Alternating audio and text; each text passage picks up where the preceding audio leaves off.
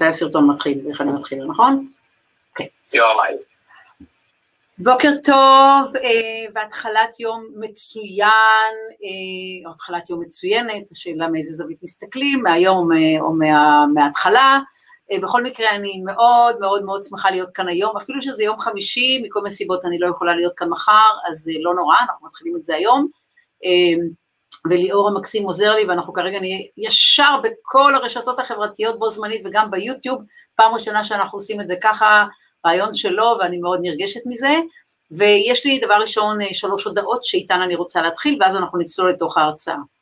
אז דבר ראשון לגבי ההרצאה הנוכחית, היא חלק מסדרת הרצאות, לדעתי תהיינה בין חמש לשמונה, נראה כמה נספיק כל פעם, כי אני גם לא רוצה להעמיס יותר מדי, אבל אנחנו בעצם נדבר על כל ההיבטים של העולם העסקי, זאת אומרת, אנחנו בפירוש נדבר על כרגע, היום, אני מקווה שנספיק הכל, את כל מה שקורה בסביבה ואיך הסביבה משתנה, לאחר מכן נוכל להתחיל לבחון בעצם איך ארגונים יכולים להתמודד, יש לנו לפחות שתי הרצאות, אם לא שלוש, על מודלים עסקיים חדשים שאפשר להסתכל עליהם, יהיה לנו רקע תיאורטי על הבסיס של המודל של Creative Destruction, הרצאה נפרדת על בסיס הספר שיצא כרגע, יהיה לנו הרצאה שעוסקת בעתיד הכסף, כי אני חושבת שעתיד הכסף הוא מאוד מאוד משמעותי, יהיה לנו, תהיה לנו אה, הרצאה אחת על הדרך, על ניתוח של אה, עשרת האסטרטגיות שבהם סטארט-אפים מתקיפים גופים בעולם הפיננסי, כי אני חושבת שהעולם הפיננסי כרגע עובר טרנספורמציה מאוד מאוד מעניינת וממנו אפשר להקיש על אסטרטגיות נוספות שגם ארגונים יכולים לאמץ וכמובן גם סטארט-אפים יכולים אה, אה, לאמץ. אנחנו נדבר קצת על הנושא של המבנה הארגוני, דיברנו על זה לא מעט בהקשר לשוק העבודה, אבל אני רוצה לשים את זה על השולחן גם כאן.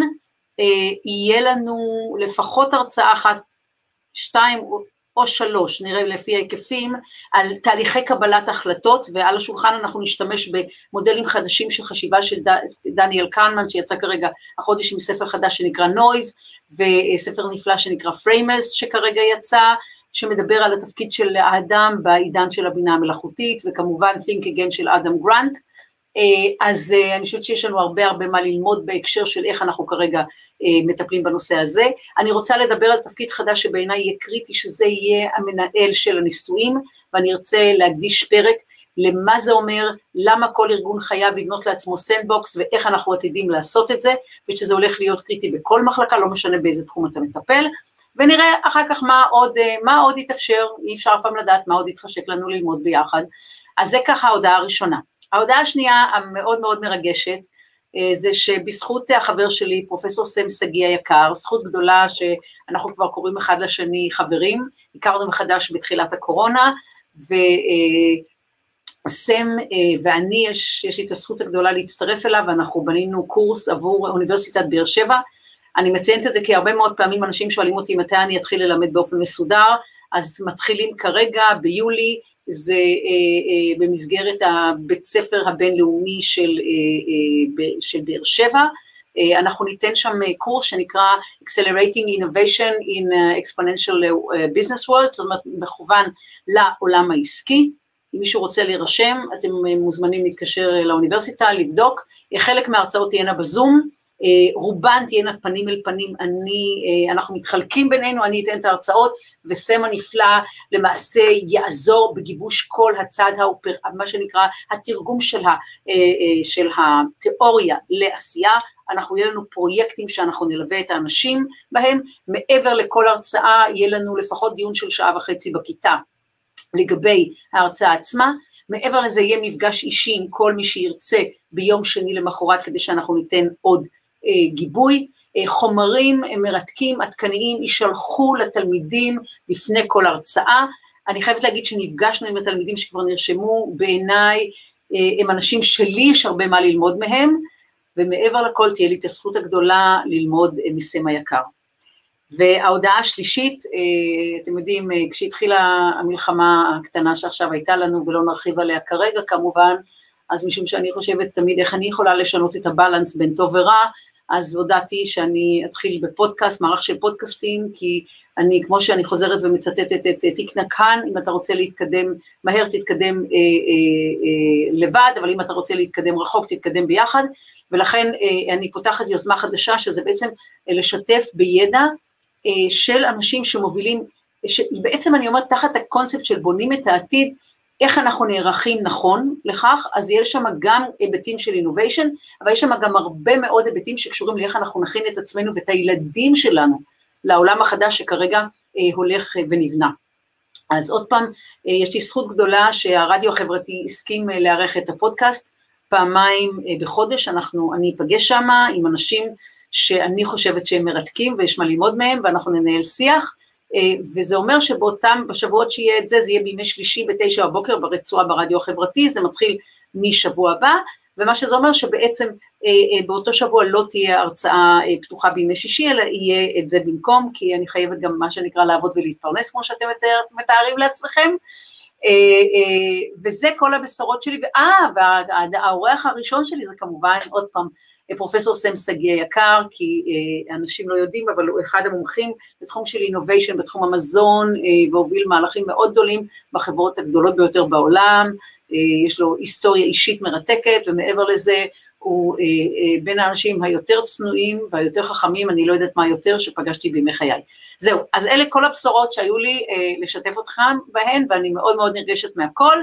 אז אנחנו עכשיו צוללים לתוך המצגת, וליאור, אני כבר זהו, אני צריכה, אז זהו, אני, אז איך אני עכשיו עובדת כרגיל? אני מתנצלת, חבר'ה, תסלחו לי, אני פעם ראשונה עושה את זה ככה, אז bear with me, מה שנקרא. זהו, פשוט אני מעבירה כרגיל. רגע. אוקיי. בסדר, אתה נשאר איתי, נכון? אוקיי. אז מה, ש, מה שכרגע, מה שכרגע אני רוצה באמת לדבר עליו, זה בעצם מה קורה אה, אה, אה, אה, לעולם, לעולם העסקי.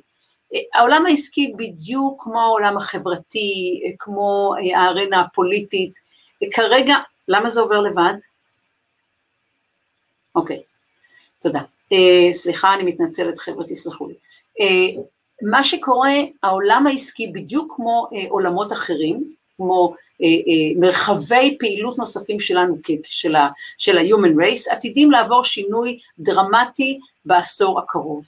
עכשיו, אנחנו כבר אה, יודעים שאנחנו בתקופה של מה שאנחנו קוראים לה Creative Destruction, אני רוצה להזכיר לכולנו שיצא ספר מופלא אה, אה, של פיליפ אגינו, שהוא אחד המומחים למה שנקרא לצמיחה, אה, אה, שלקח למעשה את המודל הקלאסי של אה, אה, ג'וזף אה, שומפטר, שכתב את זה כמובן ב-1942, וטבע את המונח הזה של Creative Destruction, שהמשמעות העמוקה שלו שהישן צריך לפנות את מקומו לחדש, על ידי זה שהוא בעצם נעלם או נהרס, אוקיי? בגלל זה יש לנו את המילה Destruction, שהיא מילה מאוד מאוד קשה, אבל מה שמעניין בשומפטר זה שהוא שם את הדגש על ה-Destruction, ובעצם ה... התפיסה שלו הייתה כמעט, הייתי אומרת, נגטיבית או פסימית, ומה שכרגע לוקח אה, פיליפ אמביון, אמביון עם השותפים אה, אה, שלו לכתיבה, וכנראה לא, לא רק לכתיבה, והופך למעשה את הפרדיגמה על פיה, ובעצם שם את הדגש על הקריאייטיב, אז הספר יצא לפני חודשיים לערך, בתוך הקורונה אתם רואים יש אנשים שהיו סופר יצירתיים, והם עבדו על זה כמובן יותר מאשר בזמן הקורונה על הספר הזה, אבל מה שמעניין, הם מראים איך בעצם אנחנו הולכים לעתיד יותר טוב, אבל אין מה לעשות, אנחנו נצטרך להתמודד עם המעבר המורכב הזה, של איך אתה בצד אחד מחזיק ואתה מוותר על אותם החלקים בביזנס שאתה צריך לוותר עליהם, איך אתה משמר ומתחזק את אותם חלקים שעדיין אה, הם רלוונטיים, או יותר מזה אפילו אולי יכולים להיות יותר רלוונטיים, אבל אתה צריך לשנות אותם ולהתאים אותם, וכמובן איך אתה בונה את הליבה החדשה, זה כל, כל הארנה הרחבה הזאת, אנחנו דיברנו עליה כבר בסדרת ההרצאות שהיו לנו, אני רוצה להזכיר, בערוץ ביוטיוב. אפרופו, אני כל הזמן שוכחת, חבר'ה, אני מקבלת כל הזמן מיילים, אם אפשר לקבל להיות ברשימת תפוסה, אנא, אנא, אנא, פשוט תיכנסו ליוטיוב ותלחצו למטה ותקבלו את כל התזכורות, כי אני מעלה שם את כל הדברים, אני לא מעלה הכל כאן. אוקיי. עכשיו, מה אה, אני אה, רוצה להזכיר לנו שכרגע, אני לא נכנסת כרגע ואני לא אדבר על 15 הטכנולוגיות המאפשרות או המשבשות, תלוי מאיפה אנחנו נמצאים כמובן, מאיזה צד של הסקאלה, אבל אני רוצה רק להזכיר, להראות לנו את זה, עוד פעם דרך הפריזמה של ארק אינבסט, שבעצם באים ומדברים על זה שיש לנו כרגע אה, למעשה אה, חמש פלטפורמות שעליהן נמצאות 15 הטכנולוגיות, וכמובן שאנחנו יכולים לראות אפילו ב-overview, אפילו בלי להתעמק, את ההבדל בין מה שקורה לנו מבחינת innovation platforms והשפעות על uh, economic activities uh, בעקבות מה שנקרא uh, היצירה שלהן, שימו לב, ולכן אנחנו נערכים לתקופה שמעולם לא הייתה כדוגמתה, אנחנו כבר מכירים את הדאטה שבאה ואומרת שאם בנינו חברה ב-1920 היו לנו 70 שנה uh, מה שנקרא לנהל את החברה שלנו לפני שהיה איזשהו אה, סכנה, היה, היינו נכנסים לאיזשהו איום קיומי ושל, אה, ושל disruption, ואנחנו יודעים שכרגע זה עומד, יש ויכוחים אם זה 18 או 15 או 17, זה לא משנה, אבל זה עדיין ירידה אקספוננציאלית בתוחלת החיים הקלאסית של ארגונים, וזה אומר שאנחנו צריכים להתחיל לחשוב אחרת. אוקיי, אז עכשיו, אני רוצה עכשיו להיכנס, ומה שחשבתי לעשות, כדי, כדי שיהיה לנו פרספקטיבה, כי אחת הבעיות שלנו כשאנחנו חושבים על העתיד, אנחנו יודעים שאנחנו חסרי דמיון, ואז בעצם זאת מצגת חדשה שבניתי רק לפני חודשיים למעשה, בעצם מה שרציתי, רציתי לעזור לנו להסתכל על הדברים כדי שנראה את, הרצף, אוקיי? שזה נראה שזה לא מנותק, ובעצם אנחנו נסתכל על כל דבר דרך איך הוא היה, איך הוא היום ואיך הוא עתיד להשתנות, בסדר? אז מה שחשוב דבר ראשון לדעת זה בעצם שאנחנו כרגע עוברים לעולם שהוא בעצם עולם של אינפורמציה. אנחנו הופכים כל דבר לטכנולוג... למידע, ומשום זה, משום כך אנחנו נוכל גם לנהל כל דבר למעשה כטכנולוגיית מידע. וכמובן שהדבר הכי קריטי בהקשר הזה שאנחנו צריכים לקחת אותו בחשבון, זה כמובן המידע לגבי מה שקריטי לגבי כל אחד מאיתנו, וזה הקיום הפיזי שלנו, אנחנו לא קיימים פיזית, יש בעיות, לפחות כרגע, אני לא יודעת מה יהיה עוד 30 שנה, שהמוח שלנו כבר מה שנקרא, נעשה לו conversion לגוף אחר, אבל בנקודת הזמן הנוכחית, הבריאות הפיזית שלנו היא דבר קריטי. וברגע שאנחנו, ב-2003, אנחנו התחלנו וקידדנו פעם ראשונה את הקוד הגנטי שלנו, שעלה לנו 2.7 מיליארד דולר, והפרויקט לקח 14 שנה, והרבה מאוד ויכוחים וכן הלאה, מאותו רגע גם את הגוף שלנו אנחנו מתחילים לנהל כמו טכנולוגיית מידע. עכשיו אנחנו עוד לא עובדים באקסר, ברמה הזאת במוח, אנחנו עדיין בתהליכי פינוח של המוח, זה נכון, אבל אני רק רוצה לספר לכם את הבשורה המשמחת שאתמול התפרסמה, שכשגמרנו את הפרויקט של הגניום האנושי, אנחנו, היה לנו עדיין 15 אחוזים שלא הצלחנו לפצח. בשלב הבא אנחנו הצלחנו לפצח עוד שבעה, ובעצם זה היה סביב 2015, היה לנו כבר מה שנקרא, כמעט נשארו לנו שוליים לא מפוענחים, אבל השבוע אה, פעם ראשונה אה, שמו על השולחן מערכת של אה, חוקרים מכל העולם בהובלה של חברה, של קבוצה אחת מקליפורניה, שמו את הקוד הגנטי האנושי שלם באופן מלא פעם ראשונה. עכשיו, אנחנו צריכים להבין שבעצם כמות האינפורמציה תוכפל פי שניים כל שנה. אנחנו כבר היום מודדים בזה, בזה טבעת, אוקיי? אבל יש הרבה מאוד סיפורים ויש הרבה מאוד דילמות סביב הנושא של איך אנחנו אוספים את הדאטה, איך אנחנו מנהלים אותה, איזה ארכיטקטורה אנחנו בונים לה וכן הלאה, אבל מה שחשוב לדעת, שהבעיות האלה הן משניות לעומת העובדה שיש לנו פתאום כמות אדירה של דאטה, שאנחנו נלמד עם הזמן באופן מסודר איך לאסוף אותה ולתת לה את המשקולות הנכונים וכן הלאה. אוקיי, אבל מה שזה, אוקיי, וייקח לנו זמן אחר כך לאיך אנחנו יודעים מה שנקרא להתעסק ולבחון אותה ולבנות לבנות, אה, מה שנקרא ממדים נכונים להערכה של הדאטה, אבל מה שמשמעותי באמת זה שפעם ראשונה בהיסטוריה כמעט לא תהיה שאלה שאנחנו לא נוכל לתת לה תשובה. זה מעולם לא היה בתולדות המין האנושי, אוקיי? וזה דבר מופלא וזה יאפשר לנו לעשות pre-maintenance לצורך העניין לכל דבר. לתינוקות לפני שהם נולדים, לאנשים מבוגרים לפני מה שנקרא, שמתרחשת חס וחלילה אצלם איזושהי מוטציה גנטית, סרטן וכן הלאה, אוקיי? איזשהו אסון אקלימי לפני שהוא מתרחש, אוקיי? הסיבה שהיום אנחנו יודעים בכזאת קלות, לא אגיד בקלות, אבל בצורה הרבה יותר מדויקת מפעם, להעריך אסונות טבע לפני שהם קורים, זה בגלל שיש לנו נגישות לדאטה שמעולם לא הייתה לנו. אז שימו לב, הסיפור של הדאטה הוא קריטי, קריטי, קריטי. ואם הארגון שלכם עדיין לא שם על השולחן את הסוגיה של מתי הוא הופך להיות Data Driven Company, חבר'ה, אתם בצרות. אני מאוד מאוד רצינית, כי מה data אנחנו נוציא insight, ומה insight אנחנו נגיע ל wisdom. ואנחנו נוכל לנהל את הארגונים שלנו בצורה הרבה יותר חכמה, הרבה יותר מדויקת, הרבה יותר מאפשרת לנו לא רק לשרוד את השינויים, אלא למנף אותם לצמיחה מואצת שלנו. אז זה ככה הדבר הראשון שאני רוצה להגיד, זה מה שנקרא נושא תשתיתי, שאנחנו צריכים לדון בו בכל, בכל מקום. אם יש לכם כרגע, אתם עובדים על תוכניות שנתיות, אנא, אנא, אנא, אנא. מעבר לנושאים שכרגע אתם עוסקים בהם, אני בטוחה שחלקם הם בעלי אופי הישרדותי, איך אנחנו עוברים את מה שנקרא את השנה הבאה ואת השנה אחרי, ואיך אנחנו, מה שנקרא, שומרים, סוגרים על הגאפס שנוצרו בעקבות הקורונה וכן הלאה, ומתמודדים עם מתחרים חדשים וכן הלאה, אנא, אם אתם לא שמים את זה כמטרת על, ואתם לא מפנים לזה משאבים, אתם תהיו בצרות, ולצערי הרבה יותר מהר ממה שאתם חושבים. הקצב שבו הדברים משתנים, משתנ... מה שנקרא, הקצב משתנה. העולם תמיד השתנה, אני האחרונה שתגיד שלא, אבל אני רוצה להזכיר לכולנו שתמיד הקצב שבו הדברים השתנו היה קצב לינארי. מה המשמעות של קצב לינארי? מה שנקרא זה שכל, מה שנקרא, כל צעד דומה למשנהו. אוקיי? זאת אומרת שאם אני אומרת לכם שאני צריכה ללכת 30 צעדים, אתם מסתכלים עליי, אתם אומרים, היא בגובה ממוצע, אורך הצעד של המטר, אתם יכולים להניח שאני אלך 30 צעדים, כשאני הולכת 30 צעדים אני אתקדם 30 מטר. כשאני אומרת לכם שאני מתקדמת בקצב אקספוננציאלי 2, 4, 8, 16 וכן הלאה, זאת אומרת שאני מתקדמת בקצב שיחייב אותי, אם אני אומרת לכם שאני עושה 30 צעדים אקספוננציאליים, אני מקיפה את כדור הארץ 26 פעמים. בעבר הטכנולוגיה ואנחנו התקדמנו באותו קצב ולא נוצר פער.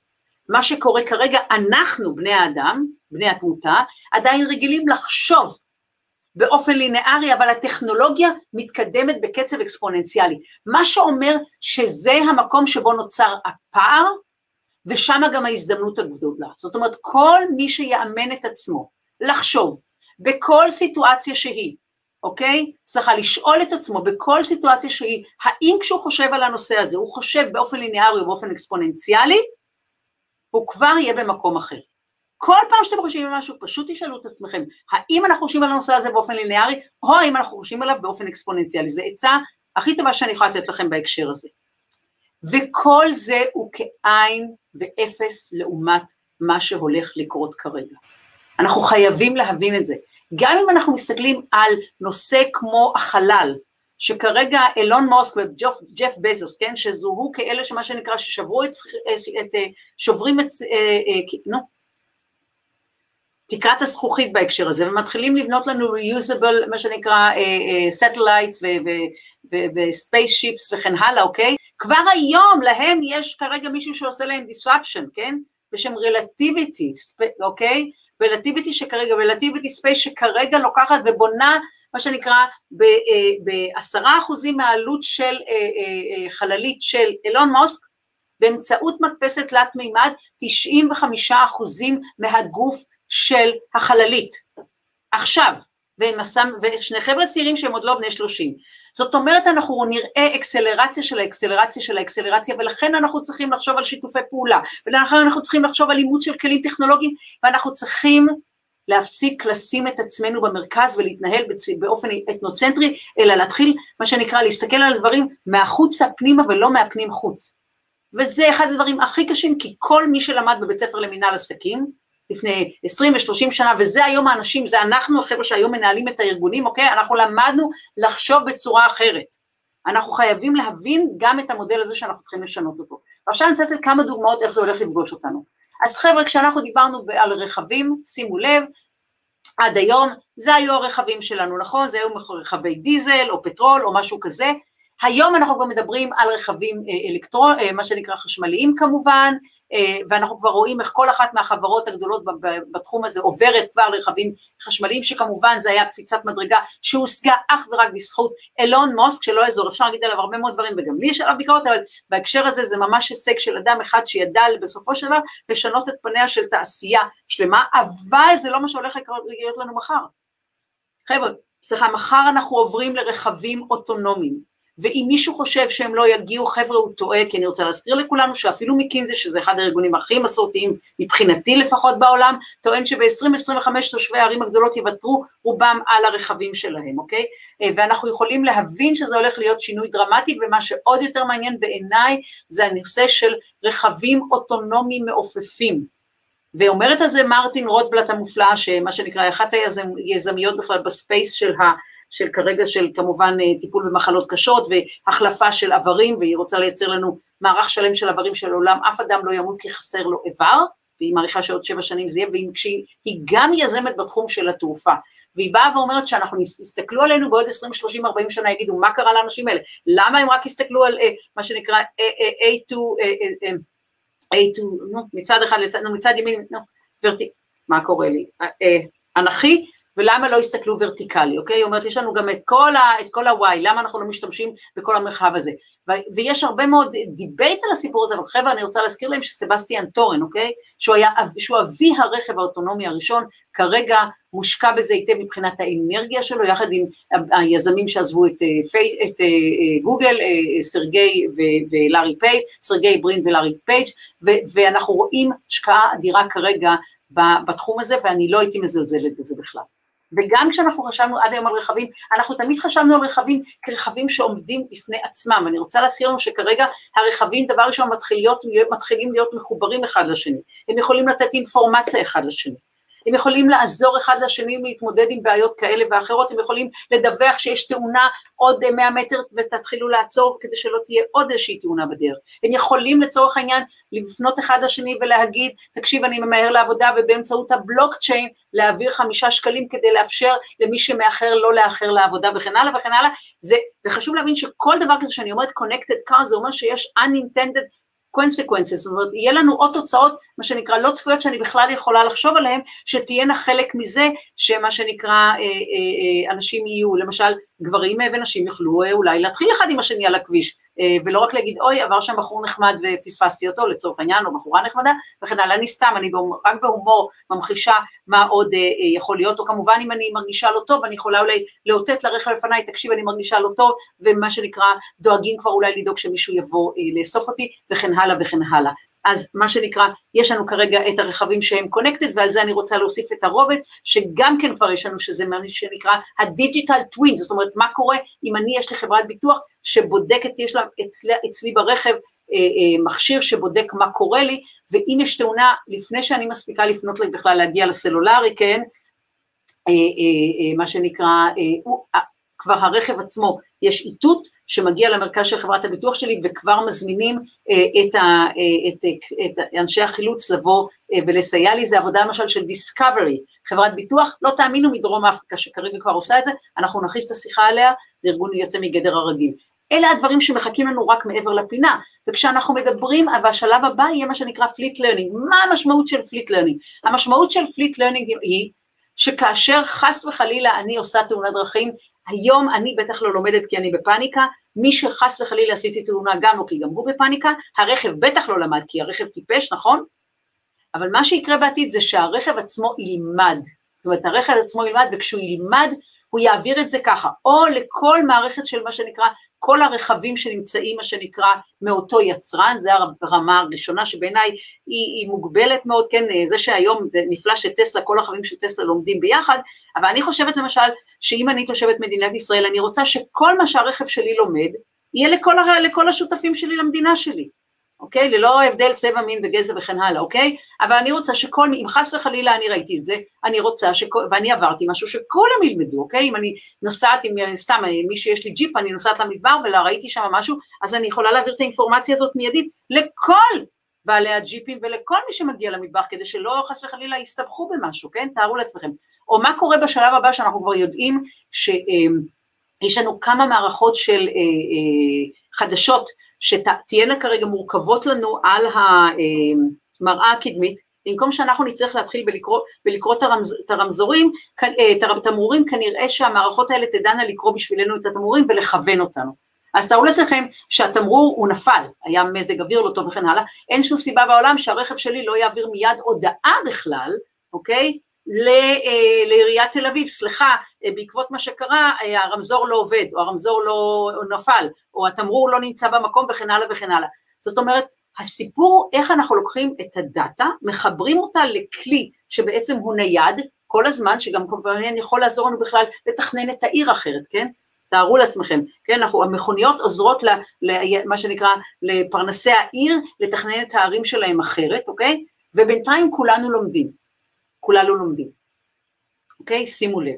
שימו לב. או למשל, כשיש לנו את הסיפור שתמיד ההורים מביאים את הילדים לבית ספר ויש אה, עומס מאוד מאוד גדול, אז אולי אה, אה, הרכבים יוכלו להגיד אחד לשני, אולי תיסע מהצד השני, כן? או קח בחשבון כרגע עמוס שמה, עוד שבע דקות הולך להתפנות. או ייתנו לך התראה אפילו מראש, אל תצא עכשיו, תצא עוד חמש דקות, כמובן באמצעות הסלולרי. זאת אומרת, ברגע שיש לנו את החיבוריות הזאת, בין מה שמניע אותנו במרחב, אני חושבת ש-the sky is not even the limit. אוקיי? אין סוף למה שאנחנו יכולים לעשות, אוקיי. בואו נדבר קצת על כסף, וכאן הכנתי לי כדי שאני לא אשכח, כי אני, יש כל כך הרבה נתונים שאני מנסה לזכור, ואני לא תמיד זוכרת, אני מודה. אני מחכה כבר לאוגמנטציה שלי, אה, גם כן של המוח. אז כן, היה לנו את ה... ולפני, יש לנו כמובן את המזומן, לפני המזומן היה לנו כמובן, לא יודעת אם אתם זוכרים את הסיפורים, על, אה, על המטילי מתכת, מטילי הזהב, איך ממשלת ארצות הברית דרשה מכל האנשים להביא את מטילי הזהב, ומה שנקרא, היא שומרת אותם אצלה שם באחד, באחד מהמחסנים, שומרת את כל, ה, את כל המטילי זהב, הזהב הללו עברנו למזומן, וכמובן אחר כך עברנו לכרטיסי אשראי, וכרגע אנחנו עוברים כמובן לדיגיטל וולטס, אה, שכמובן כרגע אפל כרגע אצלנו כאן בהשקה כמו שאנחנו יודעים, אבל אני רוצה להסביר כמה נקודות על הדבר הזה. תקשיבו, אנחנו, בארצות הברית ההערכה היא שב-2025 ידובר בשוק של 4.6 טריליון דולרים. רק השוק של digital wallet בארצות הברית, שימו לב. עכשיו, מה שזה עוד אומר, רק לסבר את האוזן, זאת אומרת שאנחנו מדברים על משהו סביב רבע מהכלכלה האמריקאית שהיא הגדולה ביותר בעולם, היום אנחנו סביב 21 וחצי, 22, תלוי מה יהיה, הקורונה קצת שיבשה את המספרים, נראה מה יהיה בסוף השנה הנוכחית, אבל שימו לב, זאת אומרת כבר רבע מהכלכלה. אבל בעיניי זה לא, זה לא הדוגמה המעניינת, כי מה שקורה כרגע עם ה digital wallet בארצות הברית, זה משהו שנכנס למערכת כבר קיימת, זאת אומרת, אתה צריך לעשות טרנספורמציה מה cash ל credit card ול digital wallet, אבל מה קורה למשל במדינות כמו סין? בסין התחילו עם ה digital wallet ב-2015, אני רוצה להגיד לכם מה, ה, אה, מה היה הגידול, הגידול היה, אופס, סליחה רק רגע, זה, סליחה, הם התחילו, כן, ב-2015 הם גדלו פי 15 תוך חמש שנים, והם הגיעו להיקף בסוף 2019 של 36 טריליון דולרים, כאשר זה כמעט פי שלוש מאשר הכלכלה הסינית כולה.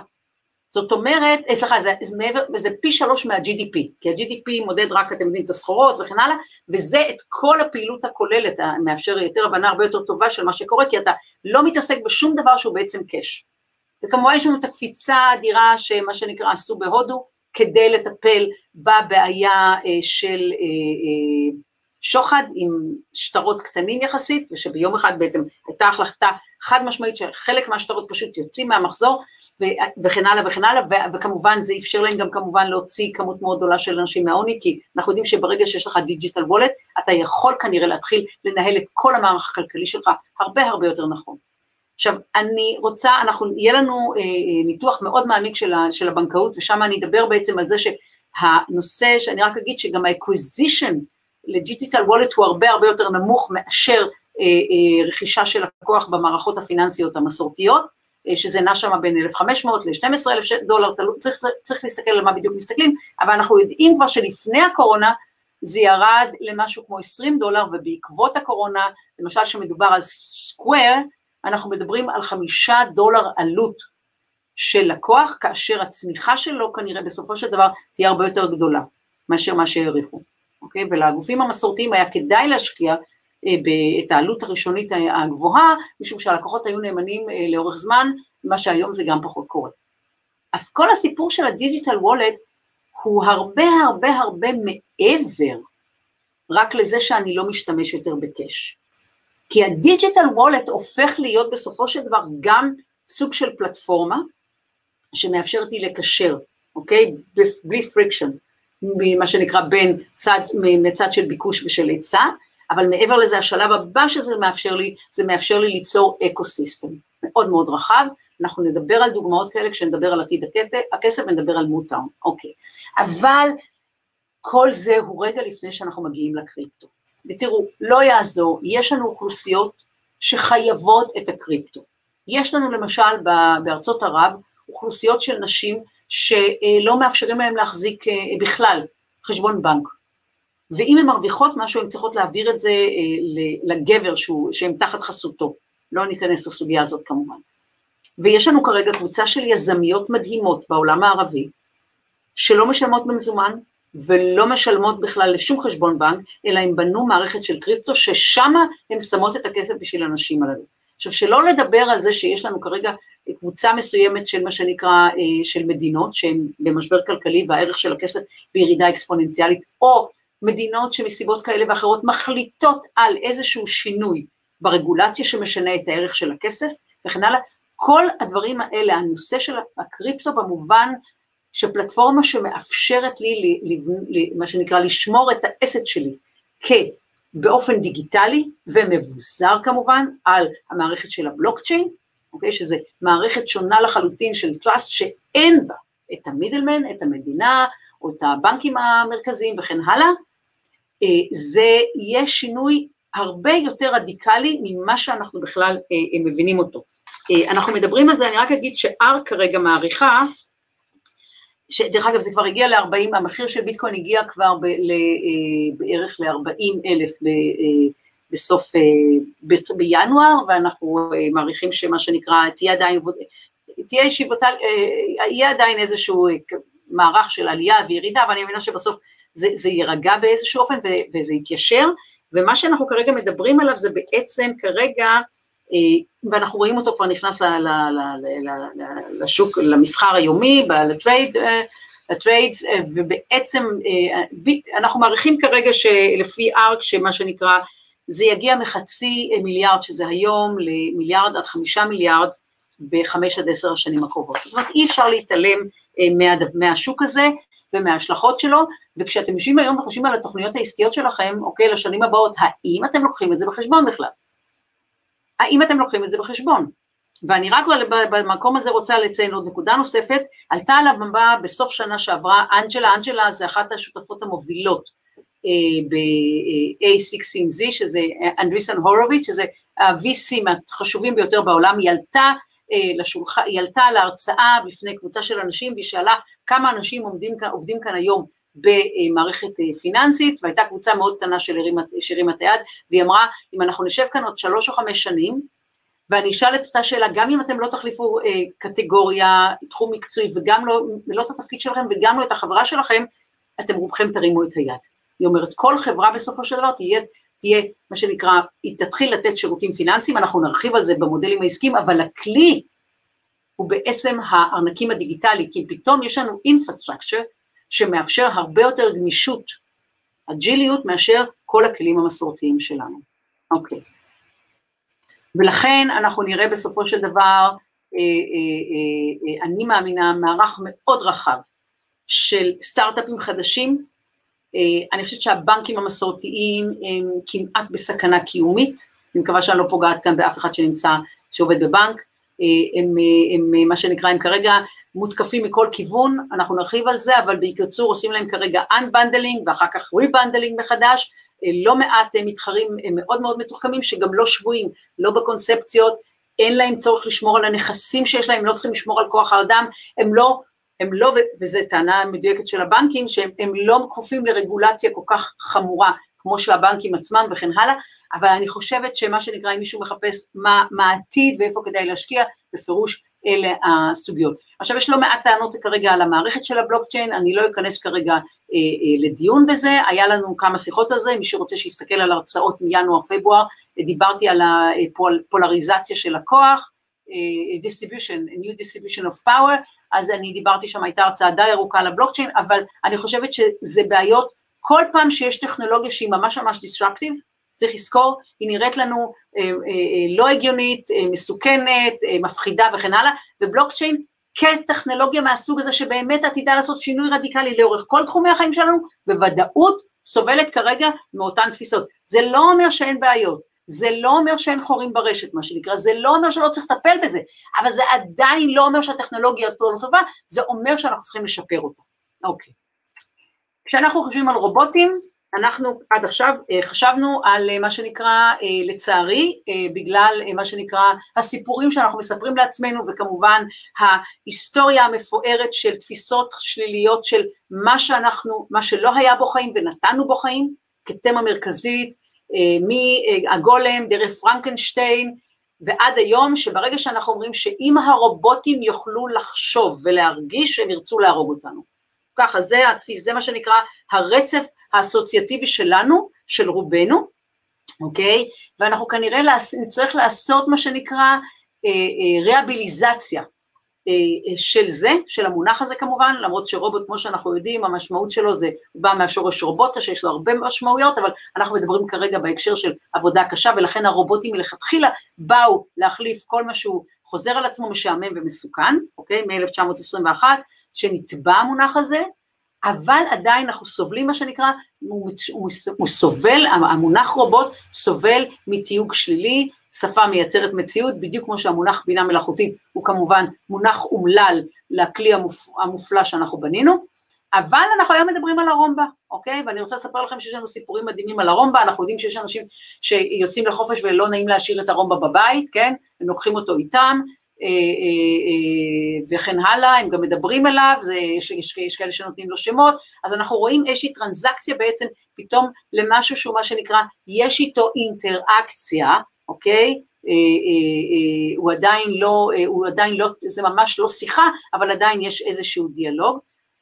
ואנחנו נעבור שמה, ל, ל, אנחנו נעבור שמה למערכת שהיא הרבה יותר אינטגרטיבית ויהיה דיונים הרבה יותר מעמיקים, ואני רוצה להזכיר לנו שאנחנו כרגע שולחים בלי סוף אנשים שלא רוצים לעזוב את הבתים שלהם. אנחנו, הם לא רוצים לאסוף את הבתים שלהם ואנחנו שולחים אותם כי אין לנו יכולת לטפל בהם בבית, ואנחנו כרגע נכניס את הרובוטים לכל מקום בבית, אני יכולה להבטיח לכם, כי אם אה, ההורה שלך או שלך לא רוצה ללכת לבית אבות, הוא לא רוצה בשום פנים ואופן להיכנס לחדר מאוד מאוד קטן, חס וחלילה זה לא ביקורת על בתי אבות, רק אני עכשיו מנקודת המבט של האיש המבוגר שרוצה להישאר בבית שלו, ואנחנו חוששים לו כי הוא לא מצליח לקום מהמיטה, כי אנחנו מפחדים שהוא ייפול בשירותים, כולנו, יהיה לנו רובוט שיהיה מאוד, מה שנקרא מאוד נוח, אה, מאוד אנושי, אוקיי?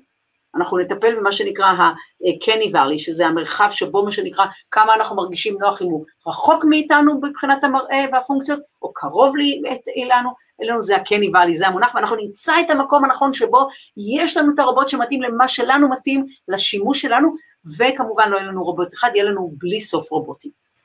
אבל השלב הבא, ויש לנו דרך אגב חברה מדהימה בארץ שעובדת כרגע על זה, לנו אני מתכוונת למדינת ישראל, אה, אה, נדמה לי שזה פרופסור שניידר, מנהל אותה, אבל אל תתפסו אותי במילה, ראיתי שידור מופלא איתו, שהוא בעצם עובד על איך הוא, איך הוא משתמש בננו רובוטים כדי לטפל במחלות המוח, אבל בעיקרון מי שמדבר על זה הרבה מאוד כמובן זה ריי קורצווייל, בתיאוריות שלו שעוסקות בארבעת הקשרים, מה שנקרא, לחיים ארוכים מאוד, מה שנקרא longevity escape velocity, זה המונח המקצועי, ובעצם הוא מדבר שב-20 30, 35 אנחנו נתחיל אה, להפעיל בתוך הגוף שלנו רובוטים קטנים שבשלב הראשון רק יאספו אינפורמציה על מה שקורה לנו בגוף וייתנו לנו אינפורמציה לא רק חיצונית באמצעות השעון או האורה רינג, אלא כבר, או הפאץ', אלא ממש ייתן לנו אינפורמציה בפנים מה קורה, והשלב הבא שאותם ננו רובוטס, אוקיי, גם מה שנקרא יעזרו ויסייעו לאיברים שלנו בזמן שיש איזושהי בעיה, כי להזכירנו רוב האיברים שלנו מה הם עושים? הם מכניסים למחזור הדם ומוציאים ממחזור הדם, והשלב הבא שאנחנו נשתמש בהם כדי לרפא.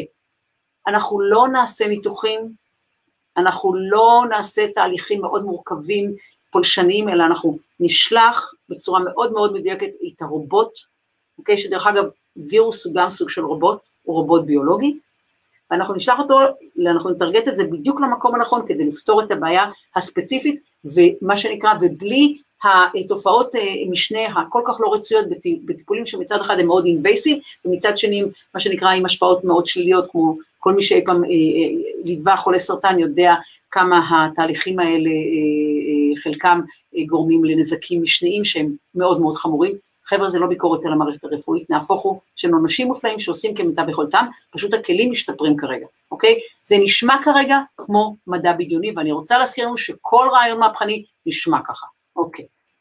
הזמן. אני רוצה להזכיר לנו שהיו לנו בעבר בלי סוף אזורי זמן, בלי סוף אזורי זמן. אה, אה, אה, הסיפור המופלא כמובן, זה מה, ש, מה שקרה כמובן עם הרכבות, בארצות הברית נדמה לי היו 40 אזורי זמן, ובאנגליה היה בכל עיר, היו תמיד שני שעונים, אחד השעון של של העיירה או העיר, והשעון של הרכבת ברגע שהתחילו להיות לנו רכבות, ורק ב-1870 היה איחוד שלהם, אוקיי? יש דרך אגב סיפור מופלא על איזושהי גברת שהייתה מגיעה לגרינץ' שבמשך אה, עשרות שנים היא ולפני זה אבא שלה, אה, והם פשוט היו, מה שנקרא, הם היו קונים זמן, זאת אומרת הם היו מסמנים להם מה הזמן הנכון, והם היו עוברים מאדם לאדם ומאפשרים לכל בעלי המקצוע אה, אה, מה שנקרא, להעתיק את הזמן. מדהים, נכון? עם הזמן, כמובן, יש לנו בכל מקום, אנחנו רואים את הזמן. השלב הבא, כמובן, כמו שאמרתי, אנחנו הגענו למספר אזורי זמן, בארצות הברית עברנו לשניים או שלושה, באירופה איחדנו חלק גדול מהם, ותישאל השאלה, האם בסוף לא יהיה לנו זמן אחד? שזה כרגע עוד פעם נשמע לנו הזוי, אוקיי? אבל אם אני לא חיה על פני כדור הארץ, אני חיה כרגע על הירח, איך אני יודעת מה הזמן על פני כדור הארץ? אתם רואים דוגמה להסתכלות מהחוץ פנימה, וכרגע זה נשמע הזוי. מי יגור בים הירח, מי ירצה להיות בקשר עם כדור הארץ, חבר'ה, זה מעבר לפינה. עכשיו, אני לא יודעת איך אנחנו נפתור את זה, אין לי תשובות. אני רק שמה את זה כמראה מקום לזה שגם המונח זמן שנראה לנו כל כך מובן מאליו שזה מה שהוא, הוא בעצם יהיה שונה לחלוטין. ואני רוצה בתוך הדבר הזה לפתוח קפסולה כדי שתבינו כמה אנחנו שוכחים דברים משתנים. נכון שהיום כשאנחנו מדברים על שינה, אנחנו מדברים על שינה של מה שנקרא, כל המומחי שינה מדברים על מה? על שינה של שבע, שמונה שעות ברציפות, נכון? זאת הטענה. אבל אם אנחנו מסתכלים 200 שנה אחורה, זאת לא הדרך שבה אנשים חיו. אם אנחנו מסתכלים 200 או 300 שנה אחורה, אנשים, מה שקרה זה שאנשים הלכו לישון, כשמה שנקרא, כאשר השמש שקעה, הם ישנו שעתיים או שלוש, הם התעוררו, הם ישבו לאכול ארוחת ערב, הם הלכו לבקר את החברים שלהם, בילו, ואחר כך חזרו לעוד כמה שעות. זאת אומרת, השינה חולקה למעשה לשתי, לשני חלקים. זה נעלם לנו. אולי זה יחזור, אין לי מושג. רק אני אומרת שאנחנו צריכים, כל מה שאני מנסה להגיד מעבר, כשאני מציינת את הדברים האלה, זה שאנחנו, יש לכולנו, ולי הראשונה, חבר'ה, לא, אני חוטאת בזה בדיוק כמו כולנו, להחזיק בדעות ובתפיסות שלנו כמשהו שהוא מה שנקרא ראה וקדש, מוצק, יציב וכן הלאה. ואני רוצה לשאול, דבר ראשון את עצמי, מה הנה, מה שנקרא, כמו שאומר לנו תיק נחן, מה הנה האומנם, האומנם, ובכוונה לקחתי כרגע את השינה, שכרגע יש מדע שינה וכולם מדברים, אז צריך לישון את השבע ושמונה שעות, ולפני 300 שנה אנשים חיו לא כל כך רע, אני חושבת, בחלק מהמובנים, לא חיו ככה בכמונו, אבל התפיסה של השינה הייתה שונה לחלוטין, ודרך זה כמובן הפריזמה של הזמן. כשאנחנו מדברים על הנושא של מה זה הבית שלנו, אז לפחות אני אזרחית מדינת ישראל, יהודייה גאה, אה, כמובן שזה מה שנקרא, זאת המדינה שלי, אני אגיד שאני דבר ראשון ישראלית וכן הלאה, זה היה אתמול, אני חושבת שהיום אנחנו מבינים הרבה יותר שאנחנו מה שנקרא צריכים לפעול באופן גלובלי, אה, כמובן שהלקחים המרכזיים מהקורונה, אה, התובנות הקולקטיביות הגלובליות כרגע זה שאנחנו כולנו אחד, זה כבר ברור לכולנו, ומה שקורה באיזה עיר נשכחת בסין בהחלט צריך לעניין אותנו, או בכפר איפשהו בהודו, בפירוש יכול להשפיע עלינו, ואנחנו נצטרך כנראה להתחיל אה, לפעול כציוויליזציה, ואנחנו נגיד אולי שהיום אנחנו אזרחי העולם הגדול, אבל אזרחי העולם הגדול, המשמעות שלו מחר תהיה הרבה, תהיה שונה לחלוטין, כי אם ג'ף בזוס, שאמר מלכתחילה שהוא בונה את אמזון כדי שיהיה לו כסף לכבוש את החלל, ולהזכירנו הוא עזב את, את אמזון באופן חלקי, בוא נגיד, והוא לוקח את כל הכסף שלו, הוא, הוא ואלן מוסק, שני האנשים הכי עשירים בעולם, שימו לב, בונים כרגע ועושים בעצם הפרטה של החלל, אני רוצה להזכיר שזו תעשייה שכבר היום מה שנקרא מגלגלת 300 אה, מיליארד דולרים, וזה רק ההתחלה של ההתחלה, הפריצה הגדולה תהיה בעשור הקרוב, אוקיי? אז, אה, ואנחנו רואים יותר ויותר מה שנקרא נכנסים לשם, ואנחנו רואים כבר דיונים על מה יהיה המערך התחוקתי, אני רוצה להזכיר לנו שאילון מוס זרק איזושהי אמרה לפני כשנה, שאמרה האם חוקי כדור הארץ יחולו על המאדים. אוקיי? להזכירנו קצת את המערב הפרוע. אתם זוכרים שהמערב הפרוע, החוקים לא חלו עליו. מה זה אומר, מה הציפיות? מה זה אומר, דרך אגב, שמי שמוביל את זה זה אנשים פרטיים, ולא מדינות. מה המשמעות של זה?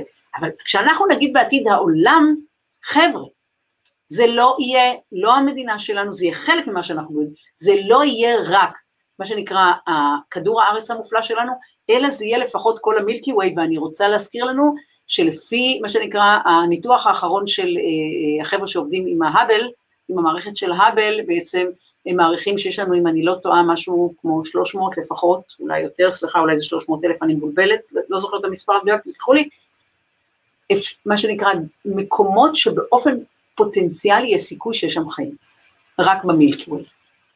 שימו לב, מה זה אומר? מה זה אומר? אוקיי. ולכן אני חושבת שאנחנו מדברים כרגע על הארץ, אנחנו מדברים על, אנחנו מדברים על המילקי ווי, ואחר כך בפירוש, אני לא יודעת אפילו איך נקרא לזה, אוקיי?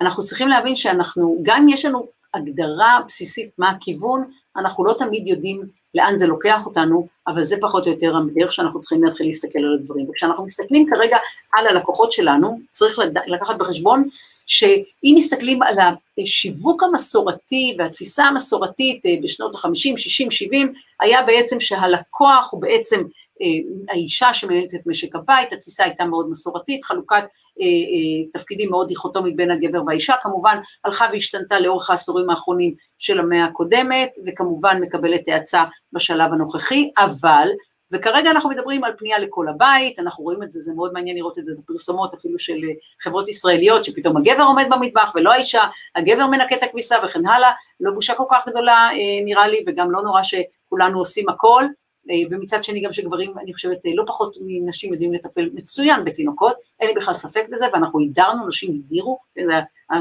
זה מה שנקרא אזור הנשים, ואני חושבת שגברים יכולים מאוד ליהנות מזה, אבל אנחנו נכנסים לעולם שהוא מצד אחד יהיה הרבה הרבה יותר אינדיבידואלי, זאת אומרת, אנחנו מדברים כאן על היפר קוסטמיזציה של המוצרים, זאת אומרת, אני ארצה את מה שאני רוצה, מותאם לי בדיוק לטעם שלי, ולא משנה כרגע אם זה ביגוד, אם זה הנעלה, אם זה האוכל שלי, מותאם בדיוק למה שאני רוצה, מתי שאני רוצה ובמחיר שאני רוצה, מה שנקרא, מה שנקרא uh, uh, uh, delivery on demand immediately, מה שנקרא, אוקיי? מצד שני, אנחנו כן נראה את המשמעות של קהילה הולכת ומשתנה. ואנחנו נראה שהקהילה יהיה לה הרבה יותר כוח ממה שיש לה כרגע, אה, כי אה, הצורך שלנו בשייכות הולך וגובר, דווקא בתקופות של שינוי אה, רדיקלי, ואני חושבת שאנחנו יודעים את זה כבר שאנחנו, דבר ראשון, חיות חברתיות. דרך אגב, אני רק אגיד, לפני שאני ממשיכה, זה ששאלו פעם את מרגרט מיד, אופס, מתי לדעתה התחילה החברה האנושית, והיא אמרה משהו מופלא, אנשים ציפו שהיא תגיד ברגע שראינו את הציורים, ציורים, ציורי הקירות, וראינו שהמציאו את המכשירים, ואז היא אמרה, לא, הפעם הראשונה זה שגילינו בקבר, אה, אה, אה, כמובן שרידים של גופה, ושבעצם אחת מהעצמות הייתה מעוכה, מעוכה מלשון איחוי, לא מעוכה, והיא מדברת על זה שבעצם מה שזה אומר, שגם בתקופה שלמעשה בעצם החשש לחייך היה כל כך גדול, ובעצם כל, כל, כל רגע היית בסכנה, עצם זה שהמשמעות היא אומרת זה שבעצם אנשים נתקלו באיזושהי בעיה, עברו כנראה אירוע מאוד מאוד לא טוב, אבל לא השאירו אחריהם את אותו אדם למות לבד. הם נשאו אותו, אוקיי? גררו אותו כנראה למקום שבו הם נמצאים, וטיפלו בו ואיחו את הרגל. והיא אומרת, ברגע שזה קרה, נולדה החברה האנושית. אני חושבת שזה סיפור מופלא. אני חושבת שאנחנו נראה את זה יותר ויותר, והחשיבות של קהילות ושייכות רק תתעצם, כי זה אחד הכלים המרכזיים שלנו כמין האנושי להתמודד עם שינויים.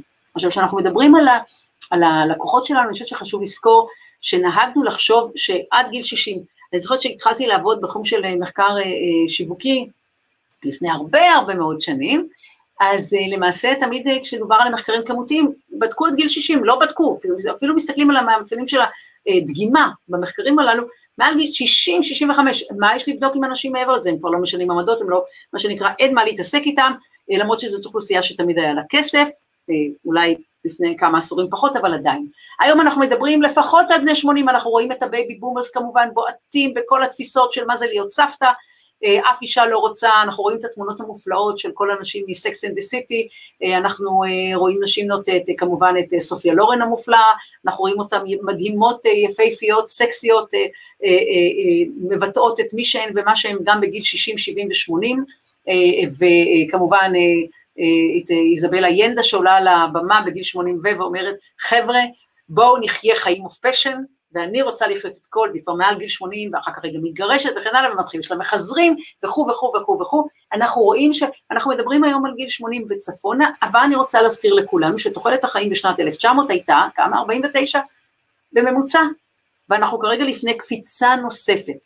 אז מי שנמצא כאן כרגע והוא בן 50 לערך, חבר'ה, אנחנו נחיה כנראה לפחות עד גיל 100, אה, ונעבוד לפחות עד גיל 85, נהיה מאוד פעילים. אני רוצה במאמר מוסגר לדבר על זה שכמובן אנחנו הולכים לשפר לא רק את תוחלת החיים, אלא גם את איכות החיים, וכנראה באמצעות כל המודלים החדשים שיש לנו כרגע, אנחנו למעשה אה, אה, נשפר את איכות החיים שלנו, אני מאמינה שאנחנו נהיה חולים מעט מאוד, אם בכלל רק בימים האחרונים,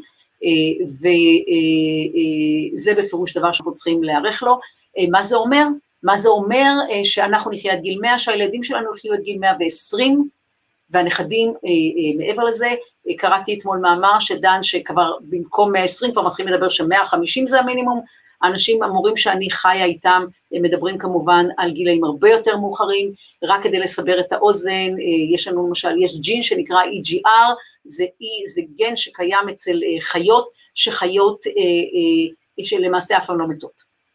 אוקיי? הן יכולות כל הזמן להתחדש, ומסתבר שזה אה, גן שמאפשר להם כל פעם אה, לגדל איבר ש, ש, שנחתך וכן הלאה וכן הלאה, ומה שקרה לפני שנתיים וחצי, כבר גילינו שגם אצלנו יש את הגן הזה, אבל אה, מבחינת, ה, לא הייתה הצדקה להפעיל אותו, זאת אומרת המערכת החיסונית שלנו, מה שנקרא, הפסיקה את הפעילות שלו, כי בעצם הדבר החשוב היה להעביר את הגנים שלנו לדור הבא, ואחר כך אנחנו יכולים כמובן כבר לוותר על מקומנו כדי לאפשר להם גם מזון, זה היה עולם הרבה יותר אכזרי, היינו הרי במוד של surviving. מה קורה כרגע כאשר אנחנו כנראה יכולים להפעיל אותו מחדש? מה קורה כאשר אה, אה, המערכת הרפואית כרגע, הכלים החדשים נותנים לנו במקום שלושה חודשים עוד שנה לחיינו, שנה ושנה וחצי, וכן הלאה וכן, ויהיה לנו מערך של עברים שאנחנו נוכל להחליף, אבל מה זה אומר לגבי החיים שלנו? מה זה אומר לגבי הילדים שלנו? כאשר אתה חי 120 שנה, ובעולם שהקצב של הידיעה בו הולך ומשתנה, סליחה, הוא בצמיחה אקספוננציאלית, כל המודל של לימודים, עבודה, פנסיה כנראה הולך להיעלם. איך ייראה מוסד הנישואים, אוקיי, בעולם כזה? כי להתחתן עם מישהו למאה שנה, חבר'ה, יש כאן סיכון גדול, אולי אני צריכה לבנות חוזה מתגלגל, אני לא יודעת. אבל כל דבר כזה חשוב להבין, זה לא רק שאנשים הולכים לחיות יותר, אלא איך הם יחיו את החיים האלה. מה הם יעשו, כמה קריירות תהיינה להם, איך הם ירצו לחיות את החיים שלהם, באיזה גודל של בית, עם איזה שותפים, איזה פעילויות הם ירצו לעשות. אנחנו יודעים כבר שהתקופות של בין לבין עתידות להתארך מאוד, איך זה הולך לפגוש אותנו בעולם העסקי, איך אנחנו נערכים לזה, איזה שירותים אנחנו צריכים לתת ללקוחות שלנו, אוקיי? אם אנחנו מסתכלים על אה, העולם הערכי של הלקוחות שלנו, אנחנו רואים שיש לנו שינוי בפירוש, מה שנקרא, אם אנחנו מסתכלים על אתמול, אז חד משמעית, אלה היו הערכים שלנו, מה שנקרא, היה צורך בסקיוריטי, בהתקדמות, אה, צרכ, צרכנות היה כמובן אה, כלי מרכזי לביטוי עצמי, ואנחנו רואים היום שביטוי עצמי הוא הרבה יותר משמעותי, הצלחה אישית היא מאוד משמעותית, להיות מאוד יצירתי ואקו-פרנדלי, במיוחד כרגע עם בני המילניום ועם הדאגה לעתיד, ועדיין יש לנו היבט של צריכה, אני חולבת לציין אותו, אבל מחר, מחר אנחנו רואים שאנשים שואלים את עצמם, מה המטרה שלי בחיים, למה אני על פני כדור הארץ בכלל? אנחנו רואים שסולידריטי, אוקיי? זה הופך להיות הדבר הרבה יותר משמעותי.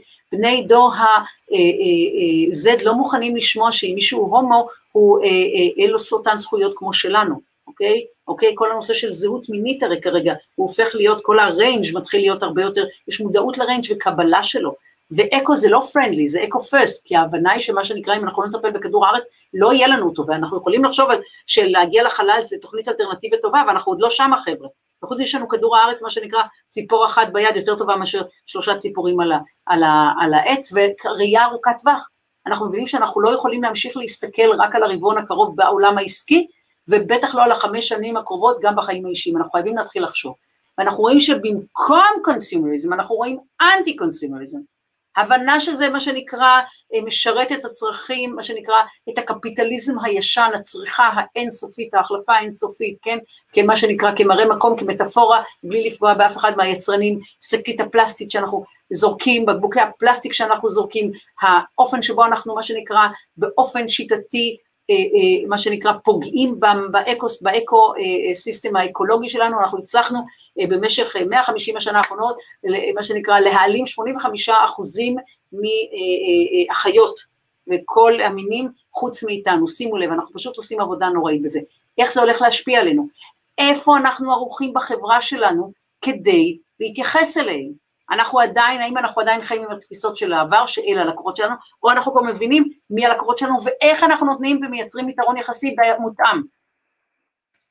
המשפחה תמיד היוותה את התא הגרעיני המרכזי, ואנחנו מה שנקרא, תמיד הסתכלנו עליו כמקור, אבל אנחנו רואים היום שמה שנקרא, אנחנו רואים הרבה יותר את הקבוצות כמקור לכוח, אנחנו רואים אפילו את המיגרציה, כן, צריך להסתכל תמיד על השפה כמראה מקום, כי שפה היא תמיד גם מייצרת מציאות, אבל היא גם מבטאת מציאות, וברגע שהתחלנו להגיד, להשתמש במילה אחי, למישהו שהוא לא האח המולד שלי, כן? זאת אומרת, עשינו כאן העתקה של מונח מקונטקסט ספציפי מאוד מאוד מוגדר לקונטקסט הרבה יותר רחב והרבה יותר פלואידי, זאת אומרת שהמונח משפחה הופך להיות, מקונ... הופך להיות ממבנה מאוד מאוד סגור, הופך להיות רעיון, והרעיון הוא כמובן דבר שמשתנה וכן הלאה, ולכן הקבוצה הופכת להיות משהו הרבה יותר משמעותי, ואמרה על זה כבר להזכירנו אה, אה, וירג'יניה סאטיר, עוד בשנות ה-60 תבינו, היא אמרה שמשפחה זה אנשים שמעצימים אותך.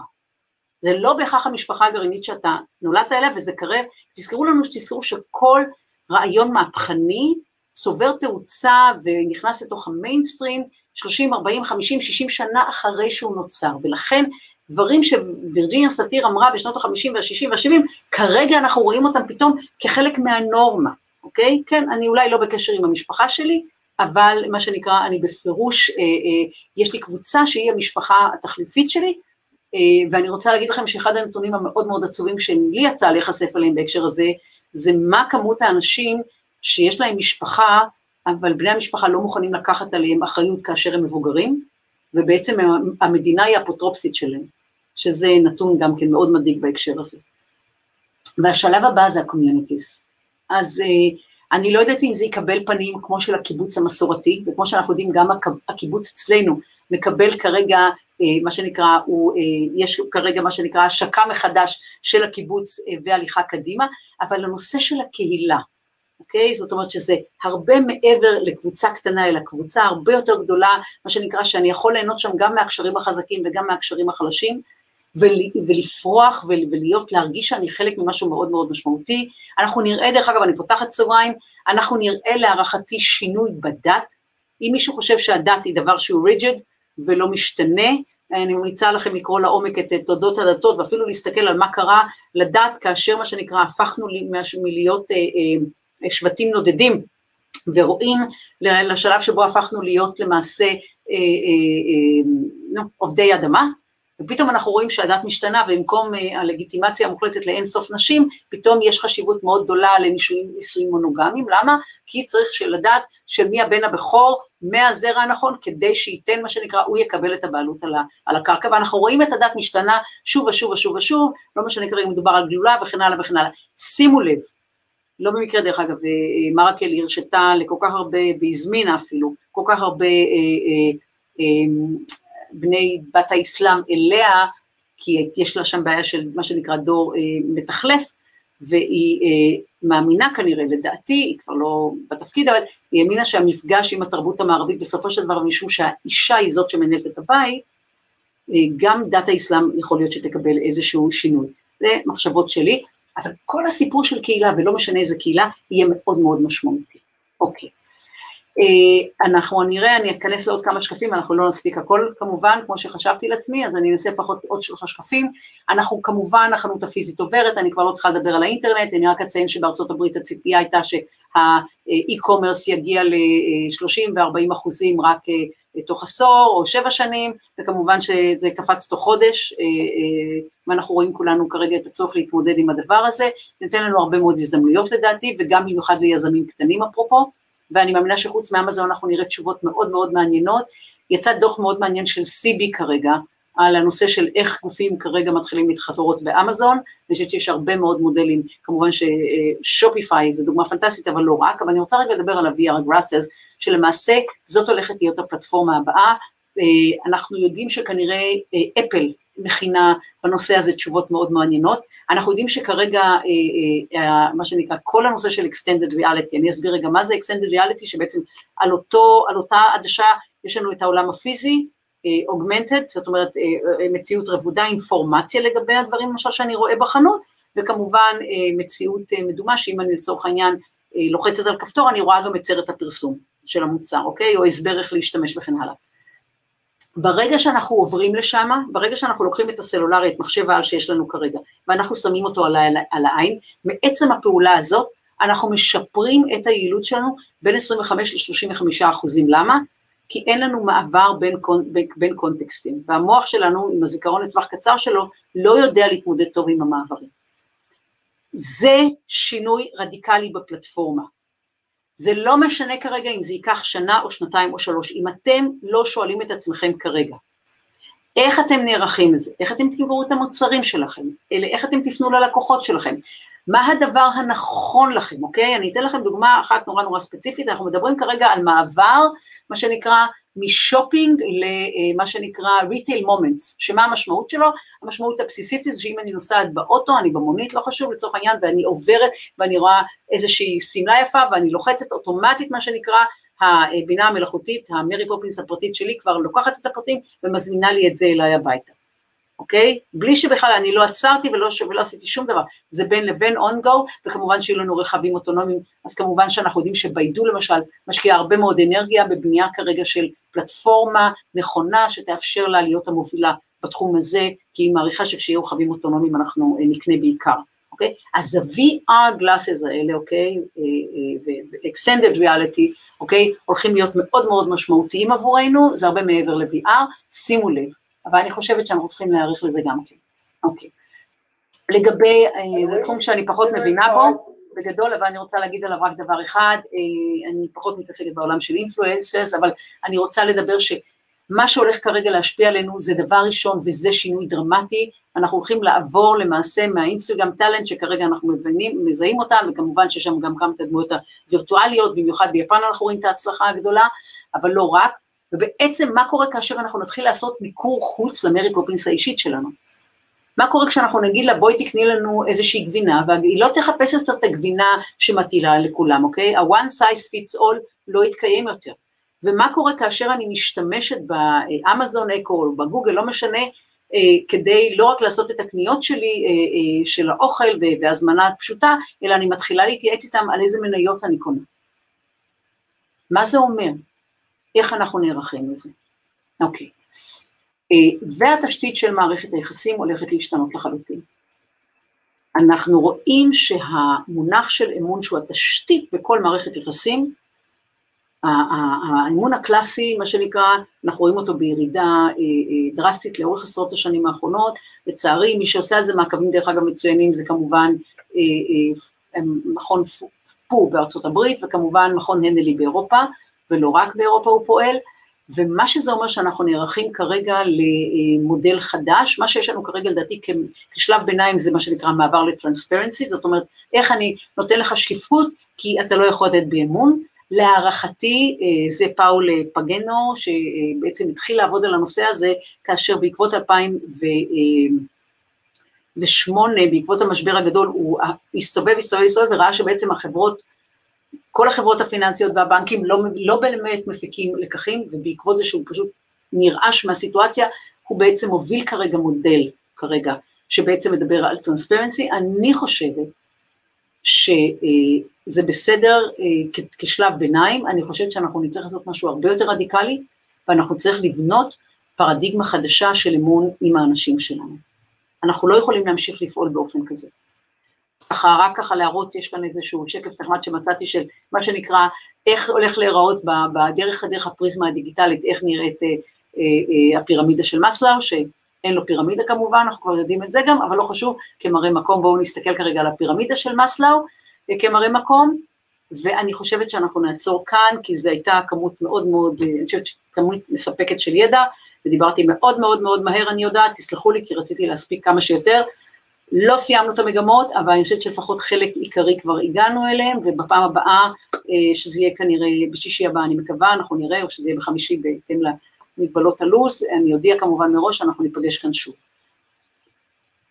אז זה overview ראשוני, אה, שאני חושבת שאנחנו צריכים להסתכל עליו ולהבין אותו. אה, אנא, אנא, אנא, אנא, תזכרו שאנחנו לא יכולים להמשיך לחשוב באופן שחשבנו. מאוד מאוד קריטי. מה שכרגע אני מנסה לייצר בשבילנו זה בעצם מה שדליאל כהנמן קורא לו מרחב למידה. דניאל קנמן חוזר ואומר לנו שהנטייה שלנו, ובטח של אנשים, מה שנקרא, שצברו הרבה מאוד ניסיון, זה לסמוך על האינטואיציה שלהם. והוא חוזר ואומר לנו אה, שאינטואיציה היא כלי נפלא כאשר מתקיימים שלושה תנאים.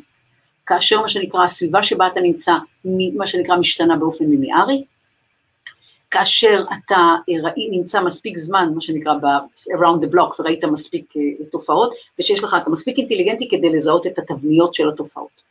הוא בא ואומר שבסביבה ובמצבים שבהם השינוי אקספוננציאלי, האינטואיציה זה הכלי הכי מסוכן עבורנו. הוא אומר, וככל שאתה יותר בטוח באינטואיציה שלך, כנראה אתה יותר טועה.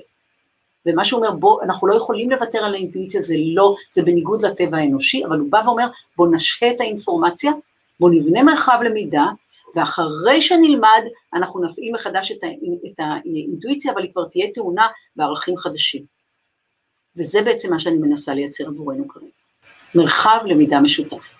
חבר'ה, אני רוצה להזכיר, אני רק תלמידה, אני תלמידה משתפת, כי אני חושבת שזה התפקיד של כולנו, ואני מאוד מאוד רוצה אה, אה, חברה ישראלית אה, חזקה, מדינה חזקה, אה, חיובית, ואני חוזרת ומדגישה, אנא, אנא, אנא, הרשמו ביוטיוב, כי אה, יש שם עוד אינפורמציה שאני לא מעלה כאן, והיא יכולה לסייע לכם. אז הרבה תודה על הזמן שהקדשתם לי, אני מאוד מעריכה את זה, לא מובן מאליו, זמן זה עדיין המטבע הכי יקר והכי נדיר שיש לנו, וכל דקה אי אפשר להחזיר אותה, אז תודה, אה, ונתראה בקרוב. להתראות יאלי.